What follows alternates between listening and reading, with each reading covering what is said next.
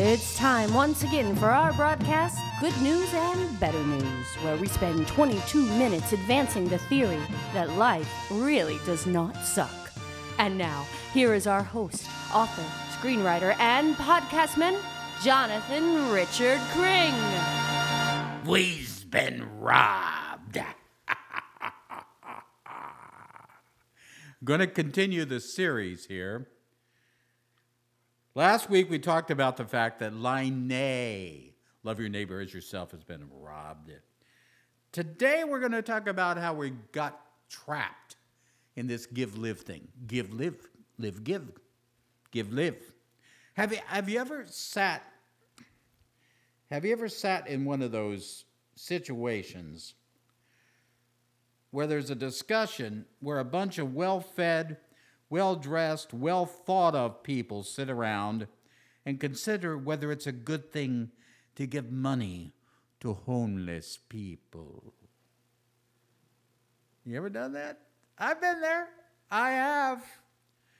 I think probably one of the more annoying things about the human race is our demanding need that we have to be better than other people. If we can't be better than other people, we just don't feel good about ourselves. Sometimes we hide behind concern in order to project the idea that, the, you know, I don't want to be critical, but those people over there, they're bums and we're cool. They're bums, we're cool. Have you heard this approach? I've heard people say this. I think it overall it's it's a good idea maybe not to give the poor people on the streets money. They might use it for drugs or liquor. Uh, they, they might grow dependent on it. After all, that's why they tell us not to feed the birds near the beach because the birds will be crippled by their need to be fed by the tourists. And after all, is it right for us to encourage people to be lazy or homeless? Sometimes the judging goes even further. It can turn into a discussion, a, dis- a discourse, if you will, on giving as a whole. There are people who think we should monitor our giving to make sure our heart is in the right place, our intentions are pure, and that we're releasing our support of things that have proof that they possess heavenly good. But see, meanwhile, us as people, with all these discussions and all this contemplation, we're being robbed. We're being robbed of all the juice and all the blessing, all the tears of joy, all the sense of value, and all the goosebumps that go up and down our spine when generosity takes over. All of it is suddenly ripped away. And what is left is someone who could do something, but for some reason has found an excuse not to. Now, a good excuse. We've thought it through, we've discussed it. Who are the thieves that are robbing us of the sheer ecstasy of giving? What keeps us from it? Because I want to tell you, it's clear in the good book. If you give, it shall be given unto you. Can I give you an example? I, I was helping out a young woman who was having financial trouble. I explained to her that I was more than willing to assist her and her young family with their basic needs, especially since she had used her initiative to find employment and was going to the job faithfully. Now, I made one restriction on my assistance. I told her that each and every week, each and every week, she needed to take $5, $5 from her paycheck and find someone who was worse off than she was and give that $5 to that particular person to help them out. Well, anyway, a week went by. I saw her at the grocery store. I said, "How you doing?" Well, she, well, she seemed happy, but nervous. Actually, she tried to get away from me. All at once, I realized that she was apprehensive because of the agreement we had made about the $5. So I asked her, Who did you give your $5 to this week from your paycheck? She paused. She looked at me, and tears came in her eyes. And she said, Actually, I couldn't find anybody who was worse off than me. I just couldn't afford to give anything. are, you, are you listening to me? I'm telling you, that chick was robbed.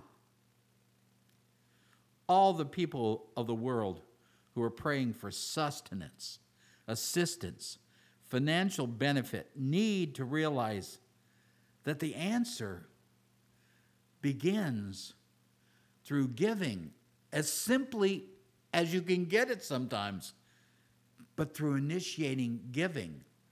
Otherwise, you rob your own soul of the joy that's necessary to have the ideas to make life move on with ingenuity. You see, you give and it's given unto you. So, so I'll tell you what the first thief of the thief, the first thief of giving is. Number one, I can't afford to give. Listen, I've had a lot of money in my life and I've had a little.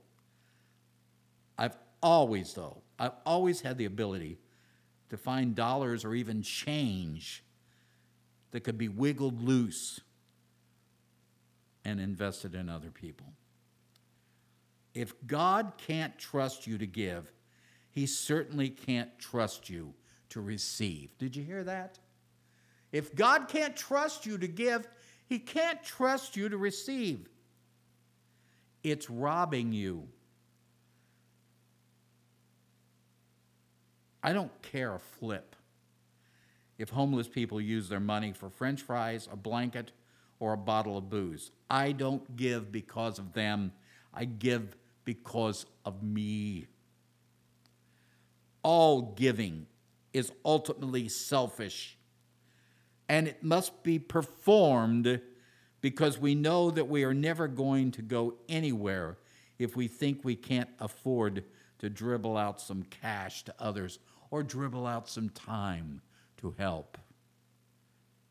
Because I'll tell you right now, the second thief, the second thief of giving is I want to sh- make sure my heart's right. I don't want to give expecting to receive. I don't want to give because someone pressured me. My dear God, sweet friend of mine, grow up. The universe does not have time to judge the reasons you give. There's just too much need. God's not trying to screen givers to make sure they're really, really nice, thoughtful people. If you wait until the right moment, you will invite a lot of wrong moments into your space. There is no magic to it. There is no way to make sure that your heart is just perfectly right. Give and work out your motivations later. So far, I, if I'm not mistaken, we've got two thieves, right? Number one, I can't afford it. Number two, I want to make sure my heart's right and I'm not giving for the wrong reasons. Which leads me to number three, the, no, the third thief of giving. What if I end up needing help? What if I end up needing help? It's a good question. That's why the story from the Bible says, the good book says, given it will be given back to you from other people. God doesn't have a bank account, folks. People see that you're a giving person and they want to make sure they want to make sure you don't go under. they want to make sure you don't go under because they know the world needs giving people. If people see that you're a stingy person, they kind of laugh about your suffering. Eh, but it's true.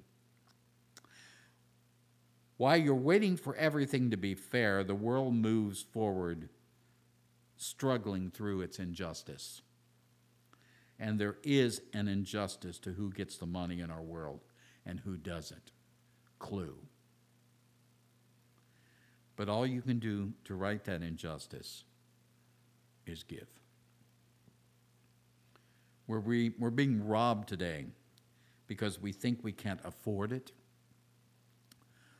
or we're working carefully to make sure our hearts are right before we give, or we're nervous about whether anybody will give a crap about us if we hit the bottom floor of the elevator. These questions are the thieves that cause us to stall because giving happens in the moment. You know it. And when the moment's gone, it's gone. It happens quick. They rob us of our desire, our intelligence, and the general wisdom of being a giving person. I want to I want people to see me give so they can see how happy it makes me and how happy it makes others so maybe they'll just get jealous and want that happiness for themselves. Many years at Christmas time, I launched a huge giving campaign. You know what happened?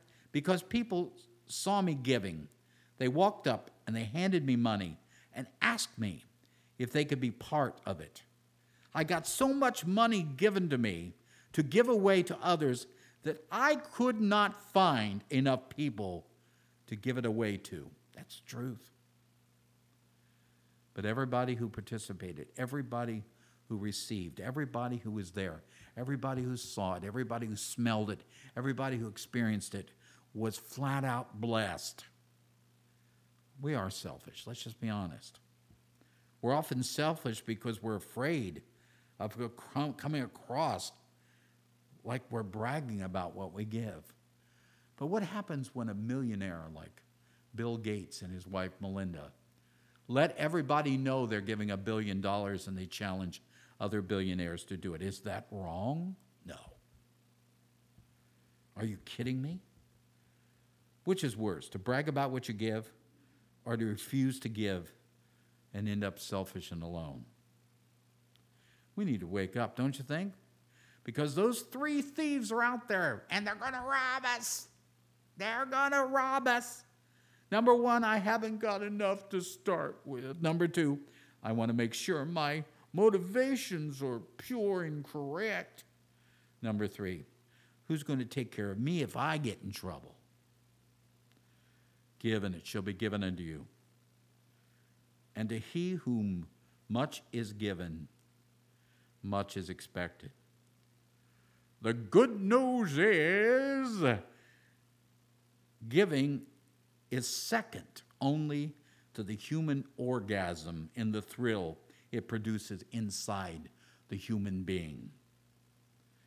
And the better news is, unlike the human orgasm, you don't have to fool around.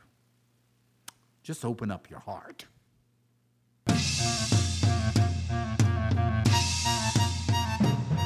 That's it for today. Stay tuned next week when we will gather once again and find ways to put the pin back in the grenade. Be sure to subscribe and follow us on social media and at goodnewsandbetternews.com.